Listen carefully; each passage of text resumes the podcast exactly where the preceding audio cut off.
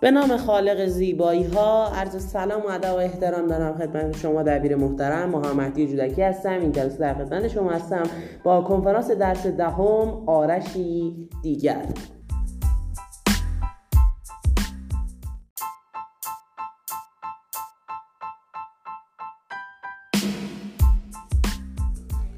خب امیدوارم که تا اینجا از این کنفرانس خوشتون اومده باشه.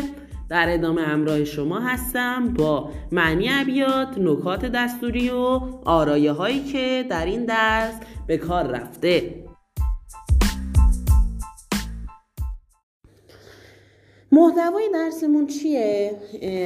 محتوای درس پیام کلی این شعر تقویت روحیه عیسی و مبارزه تا پای جان در راه وطن و میهم پرستی هستش در شعر به دلاوری و از خودگذشتگی ها و فداکاری های قهرمانان بزرگ مانند سیاوش، آرش، دستان و حسین فهمیده اشاره شده است. در این شعر محمد گودرزی با نگاهی دیگه به موضوع حسین فهمیده می‌پردازه و با وزنی حماسی فداکاری های این کودک رو بیان می‌کنه و میگه که این کودک این شهید دلاور چه کارهایی رو برای وطنش ایران از سوی میهم پرستی و وطن دوستی انجام داده. و علاوه بر توصیه محمد گودرزی فضایی حزن آلود یعنی به معنای غمگین بزرگی حماسه های معاصر و ایثار و ایمان و عشق و پاکبازی شهید را ترسیم و توصیف می‌کنه. این درس با لحنای گوناگونی خونده میشه. از لحن حماسی لحن غمگین لحنهای احساسی و لحنهای دیگه. و باید طوری این شعر رو بخونیم که شنونده بتونه با گوینده ارتباط برقرار بکنه. میریم سراغ درس. این درس اثری از محمد گودرزی از کتاب کودکی از جنس نارنجک. جنگ جنگی نابرابر بود. خب نابرابر به معنی غیر عادلانه هستش. جنگ جنگی فوق باور بود.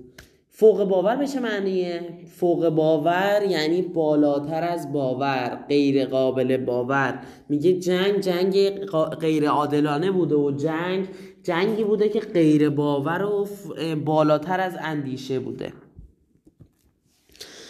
کیسه های خاکی و خونی خط مرزی را جدا می کرد خط مرزی به چه معنای؟ خط مرزی؟ به معنی جلوترین منطقه درگیری با دشمنه. جایی که مرز دو کشور رو از هم جدا می‌کنه.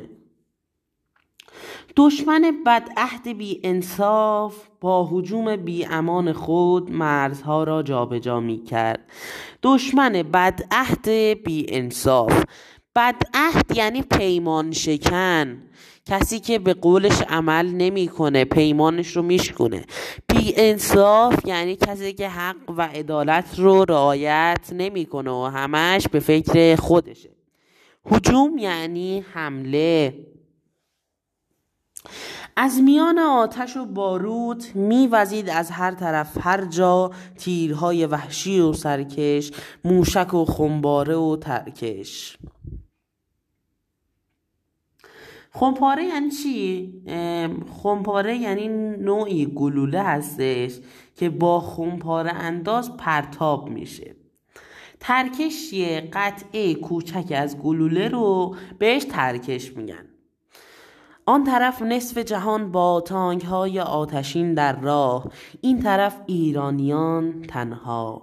این طرف تنها سلاح جنگ ایمان بود خانه های خاک و خون خورده مهد شیران و دلیران بود. مهد به معنی جایگاه گهواره. دلیران از دلیر میاد به معنی شجاعان. دلیران یعنی که افرادی که شجاع هستند در غروب ببخشید. شهر خونین شهر خرم شهر در غروب آفتاب خیش چشم در چشم افق میدوخت. افق به کران کناره های آسمان یا کرانه, های کرانه آسمان افق میکن در دهان تانگ ها می سوخت در چنان حالی حراس انگیز شهر از آن سوی سنگرها شیرمردان را صدا می‌زد. حراس انگیز یعنی ترسناک وحشت آور آی ای مردان نام آور ای همیشه نامتان پیروز. بیگمان امروز فضلی از تکرار تاریخ است. گر بماند دشمن از هر سو خانه هامان تنگ خواهد شد. نامآور یعنی نامدار مشهور بیگمان به درستی. فصلی یعنی بخشی از یک کتاب و نامه. گر بماند دشمن توی کلاس چهارم این شعر رو دیده بودیم که آرش کمانگیر موقعی که بالای کوه میره این رو میگه. گر بماند دشمن از هر سو خانه هامان تنگ خواهد شد. نام هامان در دفتر تاریخ کوچک و کمرنگ خواهد شد. خون میان سنگر آزادگان جوشید مثل یک موج خروشان شد.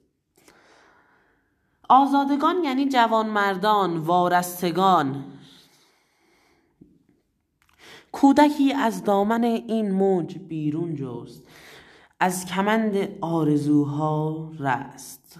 چشم او در چشم دشمن بود دست او در دست نارنجک.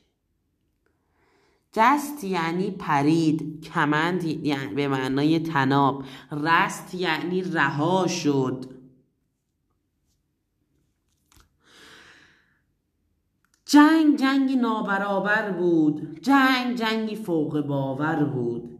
نابرابر فوق باور رو در اول دست به معنیش اشاره کردیم. کودک تنها به روی خاک ریز آمد. صد هزاران چشم قاب عکس کودک شد. خط دشمن گیج و سرگردان چشما از این و آن پرسان. کیست این کودک؟ او چه می‌خواهد از این میدان؟ دونه دونه بریم سراغ کلمات دشوار و کلماتی که باید معنی بشه. خاکریز به معنای سنگریه که با انباشتن خاک ایجاد میشه. خط دشمن حالت قرار گرفتن دشمنان که در یک راستا ایستاده باشند رو میگن خط دشمن. میگن به خط بیستید یعنی تو یک راستا وایسید. و به خط دشمن یعنی همون راستایی که نیروهای دشمن وایستادن.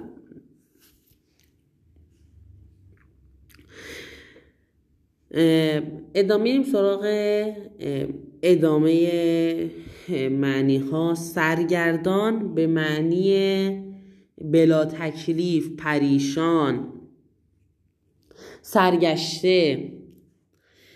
میگه چشم ها از این, آن، از این و آن پرسان کیست این کودک؟ او چه می‌خواهد از این میدان؟ صحنه جانبازی است اینجا یا زمین بازی است اینجا؟ میگه صحنه جانبازی است. اینجا صحنه به چه معنای؟ صحنه به معنای میدان.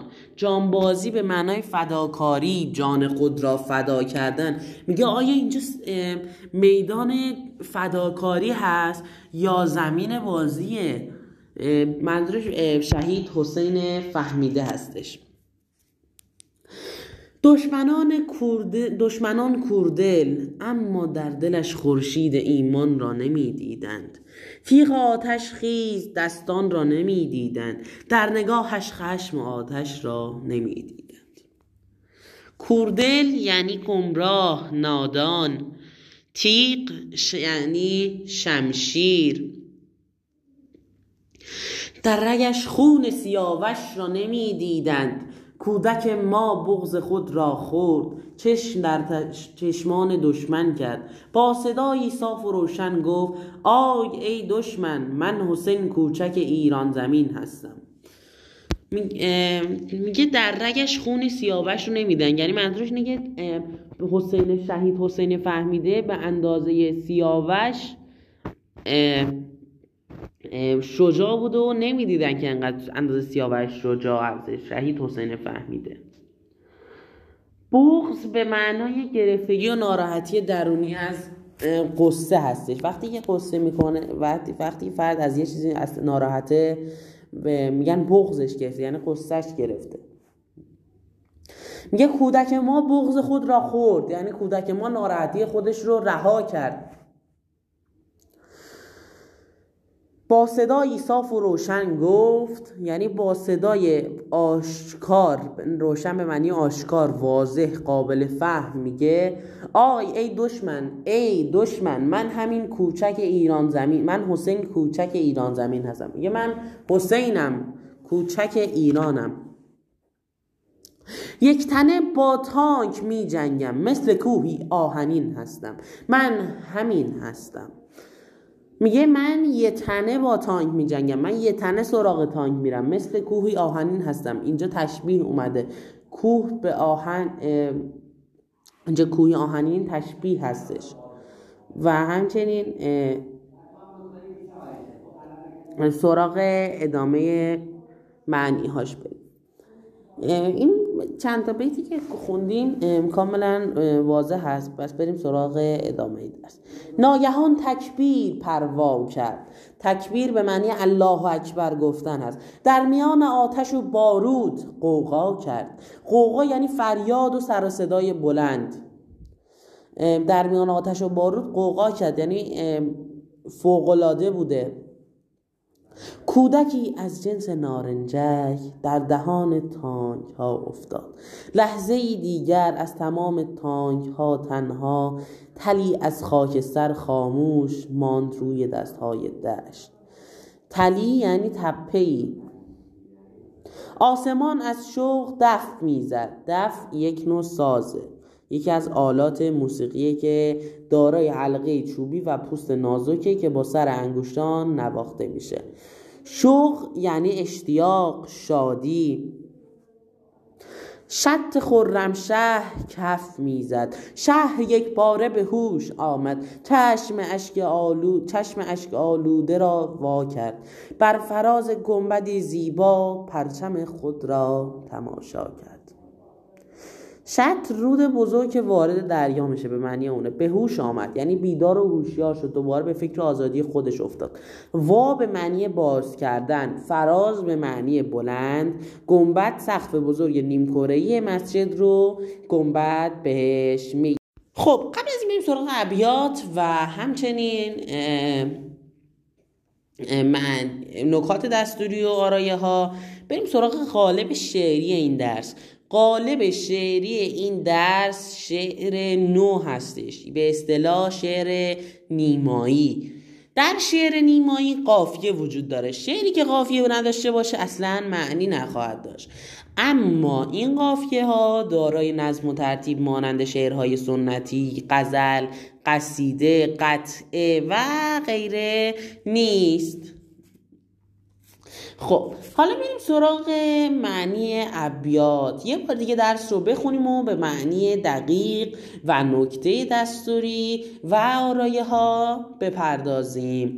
خب جنگ جنگی نابرابر بود جنگ جنگی فوق باور بود. کیسه های خاکی و خونی خط مرزی را جدا می کرد دشمنان به عهد بی انصاف با حجوم بی امان خود مرزها را جابجا جا می کرد خب معنی چند تا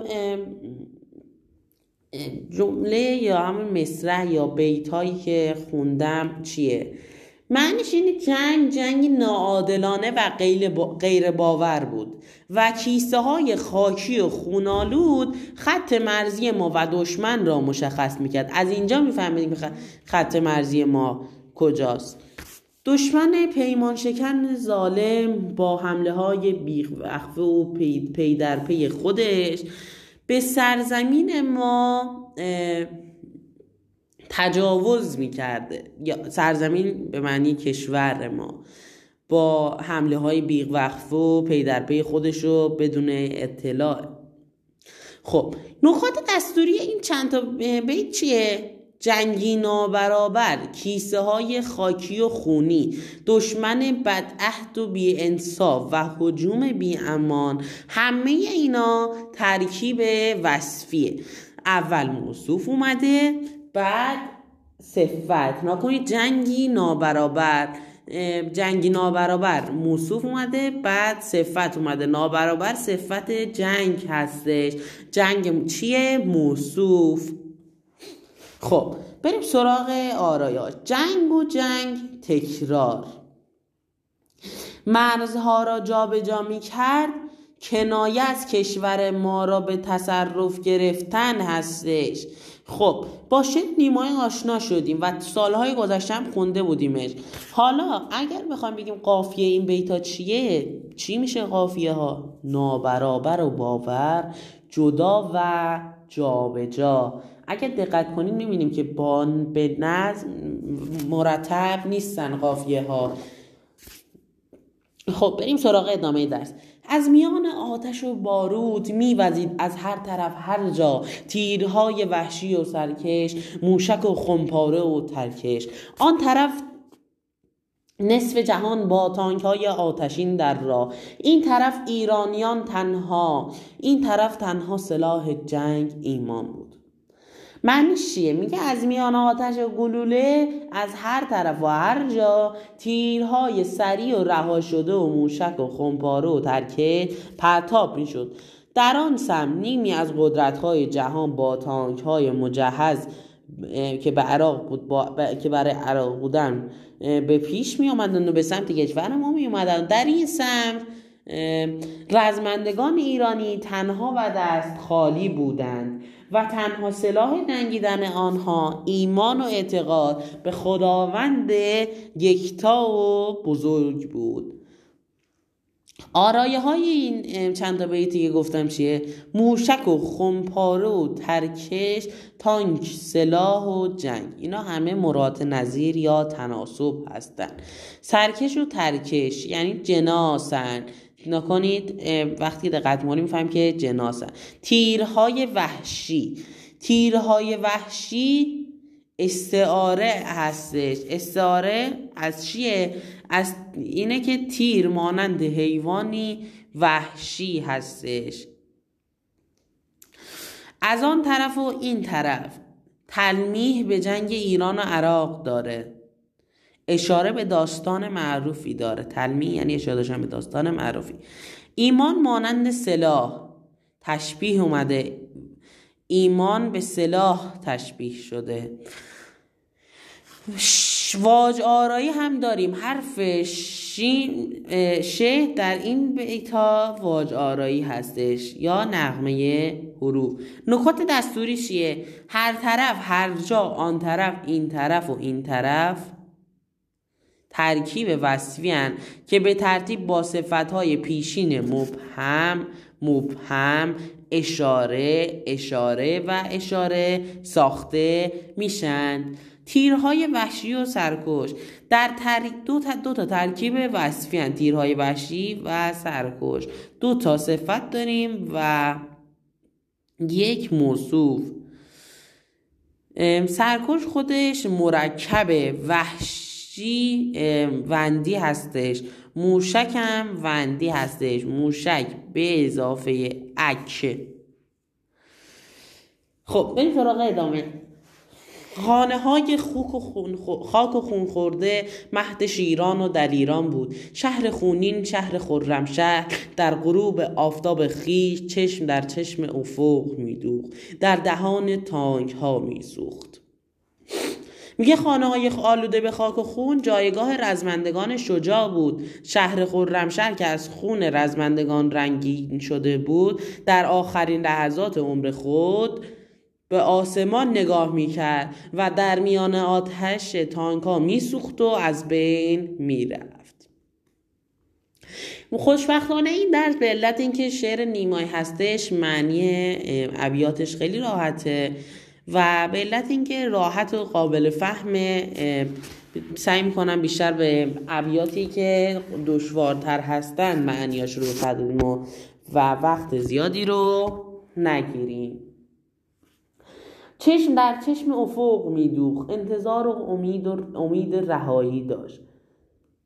ببین به چه معنای این چشم در چشم افق میدوخت؟ اول از این قبل از اینکه بریم سراغ این بریم سراغ چند تا بیتی که قبلا خودم آرایاشو بگم. متاسفانه رفتم جلو.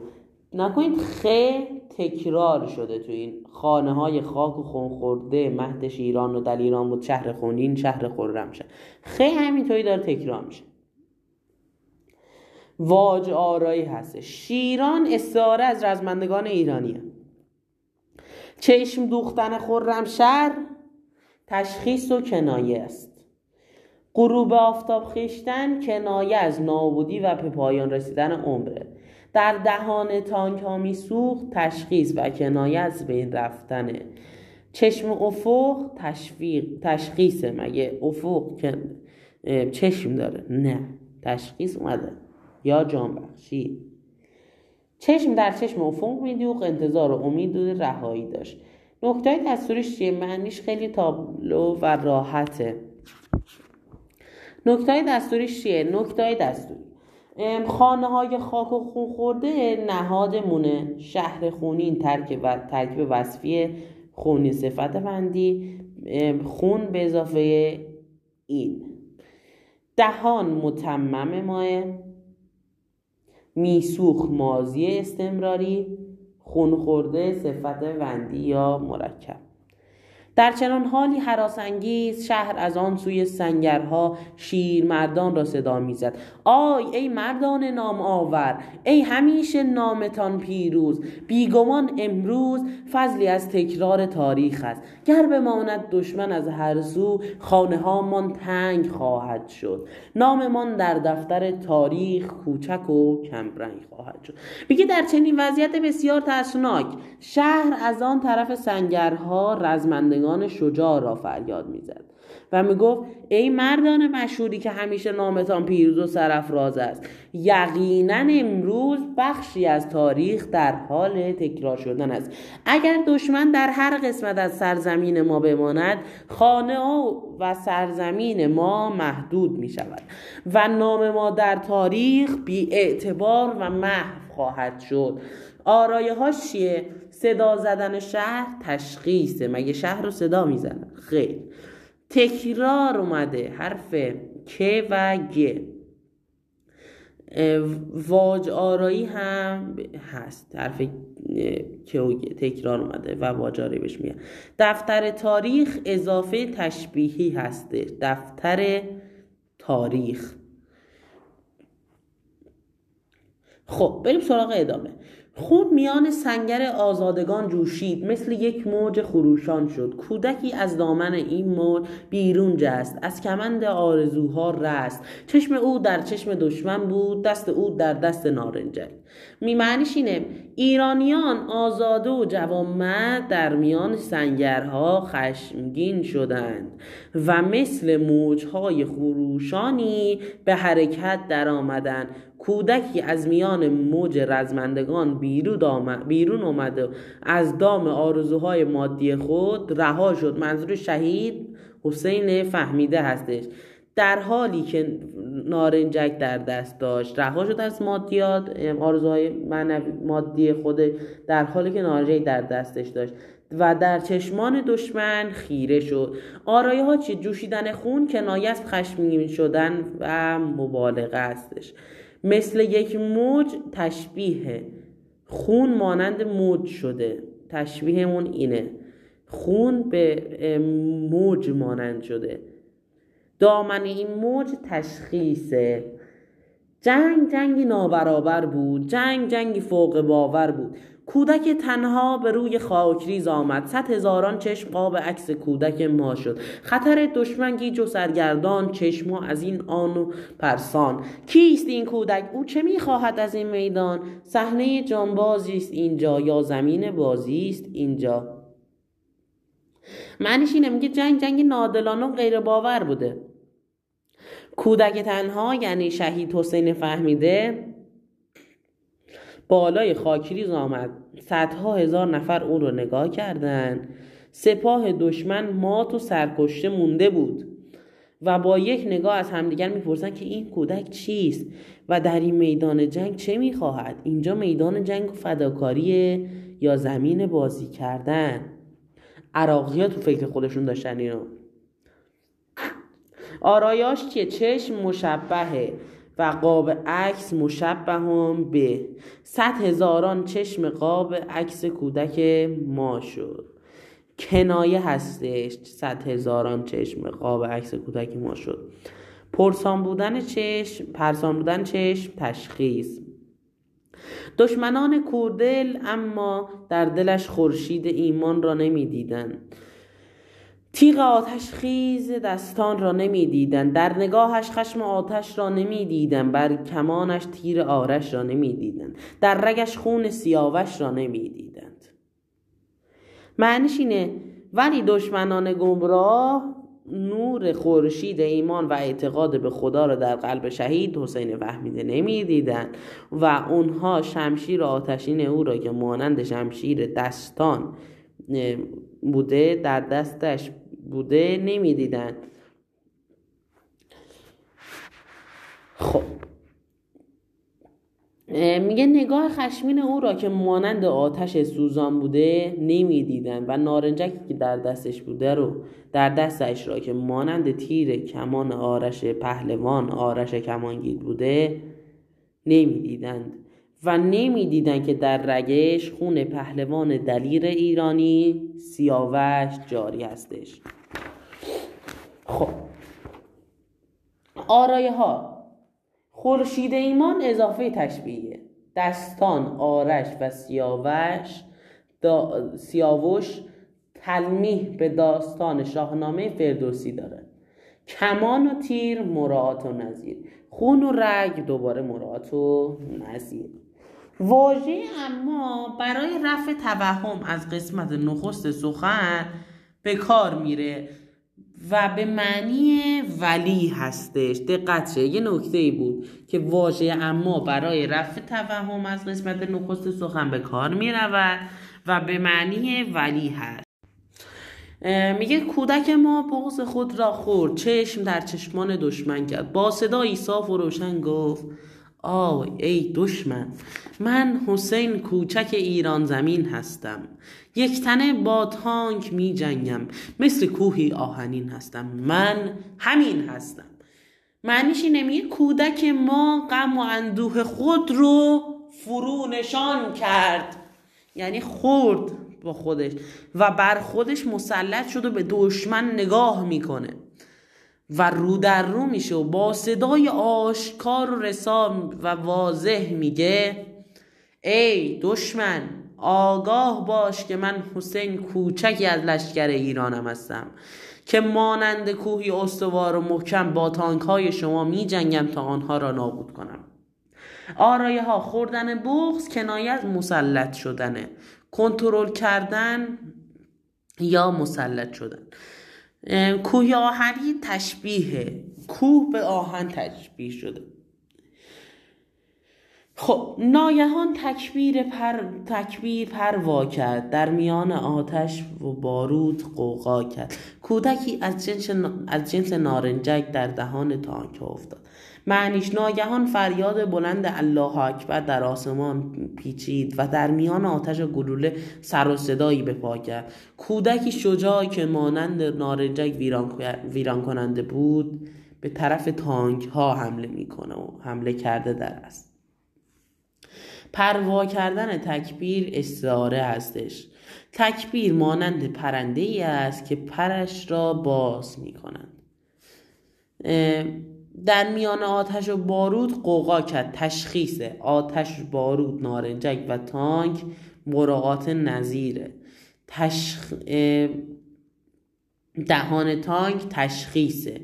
کودکی از جنس نارنجک در دهان تانک افتاد کنایه هستش. لحظه دیگر از تمام تانک ها تنها تلی از خاکستر خاموش ماند روی دستهای دشت. آسمان از شوق دف می‌زد شط خرم شهر کف می‌زد. شهر یک باره به هوش آمد چشم اشک آلود را از چشم اشک آلوده را وا کرد. پر بر فراز گنبدی زیبا پرچم خود را تماشا کرد. میگه چند لحظه بعد از این همه بعد از بعد از این همه تانک ها فقط تپه از خاکستر و سرد و, سرد و خاموش در میان دشت باقی ماند. آسمان به خاطر شادی و اشیا موسیقی می نواخته و اینجا تشخیص هستش. و رود خرمشهر شادی می‌کرده و شهر یک دفعه هوشیار میشه و به فکر آزادی خود میفته و چشم گریانش رو باز می‌کنه و بر بالای گنبد زیبای مسجد پرچم سرنگ خودش یعنی پرچم ایران رو که نشانه پیروزی و آزادی بوده تماشا می‌کنه. آرایه ها دست و دشت دست دشت تشخیصه. دست و دشت جناسه. دفع زدن آسمان تشخیص و کنایه است شادی کردن به خیش آمد کنایه از اینه که چشم را به خودش اومد. چشم را واکت تشخیصه. کف و دف جناسه. خب. خب معنی ابیات معنی کلمات دشوار آرایه ها نکات دستوری تمامی این دست گفته شد. در ادامه بریم سراغ تاریخ ادبیات این دست. دستان کیه؟ دستان همون زاله معنی به معنای زاله زال کی بوده؟ پدر رستم بود که نزدیک هزار سال عمر کرد. وی فرزند سام نریمان پهلوان ایرانی بود. زال سفید موی بوده و به همین دلیل به زال معروفه یعنی پیر سفید مو. زال به دست بهمن فرزند اسفندیار اسیر و کشته شد. تو زمانی که جنگ رستم و اسفندیار بوده بهمن زال رو می‌گیره و زال به دست بهمن کشته میشه. و در اصل ریشه خانوادگی اینا از اینجایی که میگم شروع میشه. اول نریمان بوده نریمان پدر سام سام پدر زال یا دستان زال پدر رستم و رستم پدر سهراب بوده. آرش در ادبیات فارسی به کمانگیر معروفه. وی برای اینکه مرز ایران رو در برابر دشمنان مشخص کند با تمام توان خود تیری را از فراز کوه البرز به سوی دورترین نشانه ها پرتاب کرد. تیر آرش به لطف خداوند در سرزمین فراغانه بر تنه گردوی کهنسال فرود آمد و آن مرز ایران و توران میشه بعد از تیر پرتاب تیر آرش. فخرالدین اسد گرگانی در اشاره به این واقعه گفته از آن خوانند آرش را کمانگیر که از آمول به مرو و که از آمول به مرو مرو انداخت یک تیر. منظورش آرش کمانگیر. سیاوش به نفر سومیه که تو این درس اومده. فرزند کاووس شاه کیانیه که پس از تولد رستم او رو به زابل می‌بره و رسم پهلوانی و رزم به اون یاد میده. وی بعد از متهم شدن از جانب سودابه از آتش به سلامت میگذره و در نهایت به سرزمین توران پناهنده میشه. و در همانجا به تحریک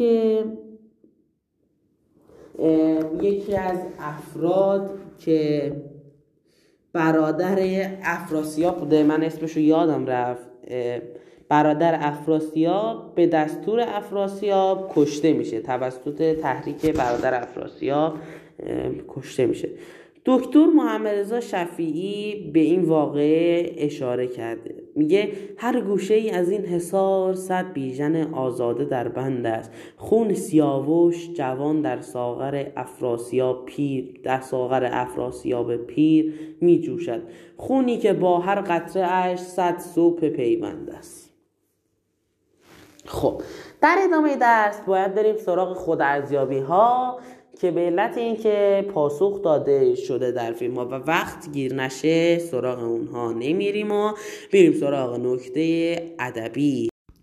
نکته ادبی این درس آرایه تلمیح است. شاعر یا نویسنده گاهی برای زیباتر ساختن سخن و تاثیرگذاری و بیشتر تاثیرگذاری بیشتر اون به اشاره و غیر مستقیم از آیات، روایات، احادیث، داستانها و رویدادهای مهم تاریخی استفاده می‌کنه.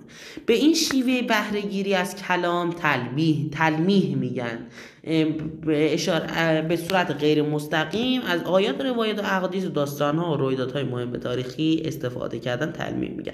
میگه یوسف حافظ میگه یوسف گمگشته باز آید بکن آن غم مخور کلبه احزان شود روزی گلستان غم مخور. این بیت به داستان حضرت یوسف علیه السلام و حسادت برادران او که یوسف رو به چاه میندازن و پدرش یعقوب از شدت دوری او نابینا میشه تلمیح داره. یعنی اشاره شده به صورت غیر مستقیم. میگه کوه و دریا و درختان همه در تسبیحند. نه همه مستمعی فهم کنند این اسرار. این به تلمیح داره به آیه 44 سوره اسراء. معنی آیه چیه؟ میگه آیه رو حالا نمیخونیمش بریم سراغ معنیش. میگه چیزی در جهان نیست مگر آنکه خدا رو تسبیح می‌کند و به پاکی میستاید لیکن شما تسبیح آن را نمی‌فهمید. به درستی که خدا صبور و آمرزنده است.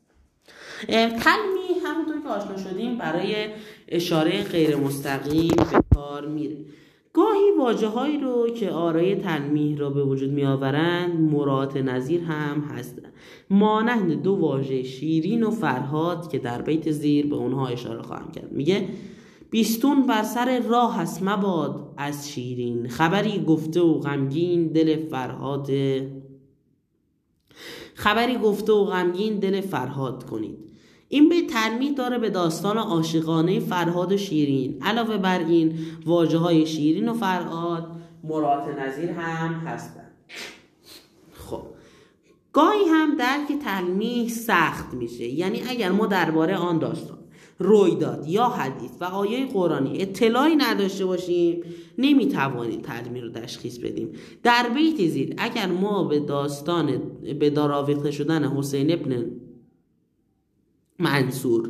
معروف به حلاج را ندانیم متوجه تلمیه حافظ شیرازی در بیت زیر نمیشن میگه حافظ میگه گفت آن یار کزو گشت سردار بلند. جرمش این بود که اسرار هویدا می‌کرد. چون حلاج راز عشق به خدا رو به زبون می آورده و مردم توان درک او نداشتن تصور می‌کردن که حلاج کاور شده کاور شده و او رو به دار می آویختن متاسفانه.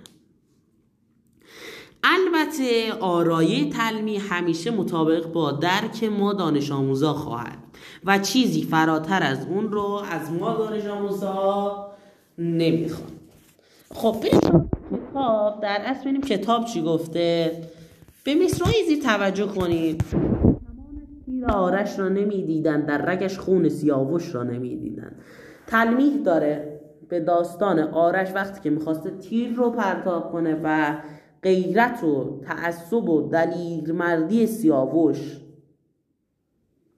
و در اصل این شعر ما رو یاد به یاد داستانهای آرش کمانگین و سیاوش میندازه. گاهی شاعر یا نویسنده برای زیباتر ساختن سخن و تاثیرگذاری بیشتر اون همونطور که گفتم از آیات، روایات، احادیث، داستانها، رویدادهای مهم تاریخی و غیره استفاده می‌کنند به این شیوه بهرهگیری از کلام تلمیح می‌گویند تلمیح در اصل به معنی با گوشه چشم اشاره کردن یعنی به طور غیر مستقیم در ادامه درس در خدمت شما هستم با فعالیت های نوشتاری یا بخش نوشتن و حکایت نیک رایان. خب پاسخ اصلی ها رو بیایم که بدیم. میگه در هر یک از بیت های زیر به کدام داستان اشاره می‌کنه؟ چکیده اون رو تو دو بند بنویسید. الف چون سگ اصحاف کف آن خرسزار آن خرسزار شد ملازم در پی آن بار. پاسخش چی؟ الف. اشاره به داستان یاران اصحاب کف داره.